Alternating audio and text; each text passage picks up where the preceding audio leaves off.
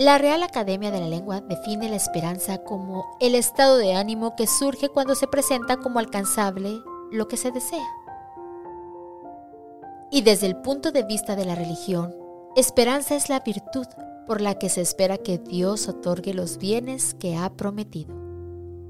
Cuando tenemos esperanza, somos más felices cuando tenemos esperanza en Jesús, reconocemos que Él ha perdonado nuestras faltas y alcanzamos una libertad, una luz y gozo completos. Proverbios 10:28 dice, La esperanza de los justos es alegría, mas la esperanza de los impíos perecerá.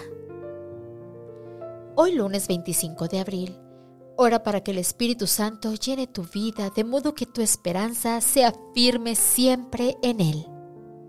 En nuestra lista especial de oración, hoy pedimos por las islas de San Vicente y las Grenadinas. Pidamos también por quienes están atrapados en falsas enseñanzas y herejías.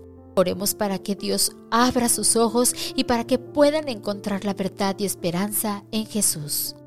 También oremos a Dios para que nos dé muestra de su gozo pasando más tiempo con Él en oración y meditación de su palabra.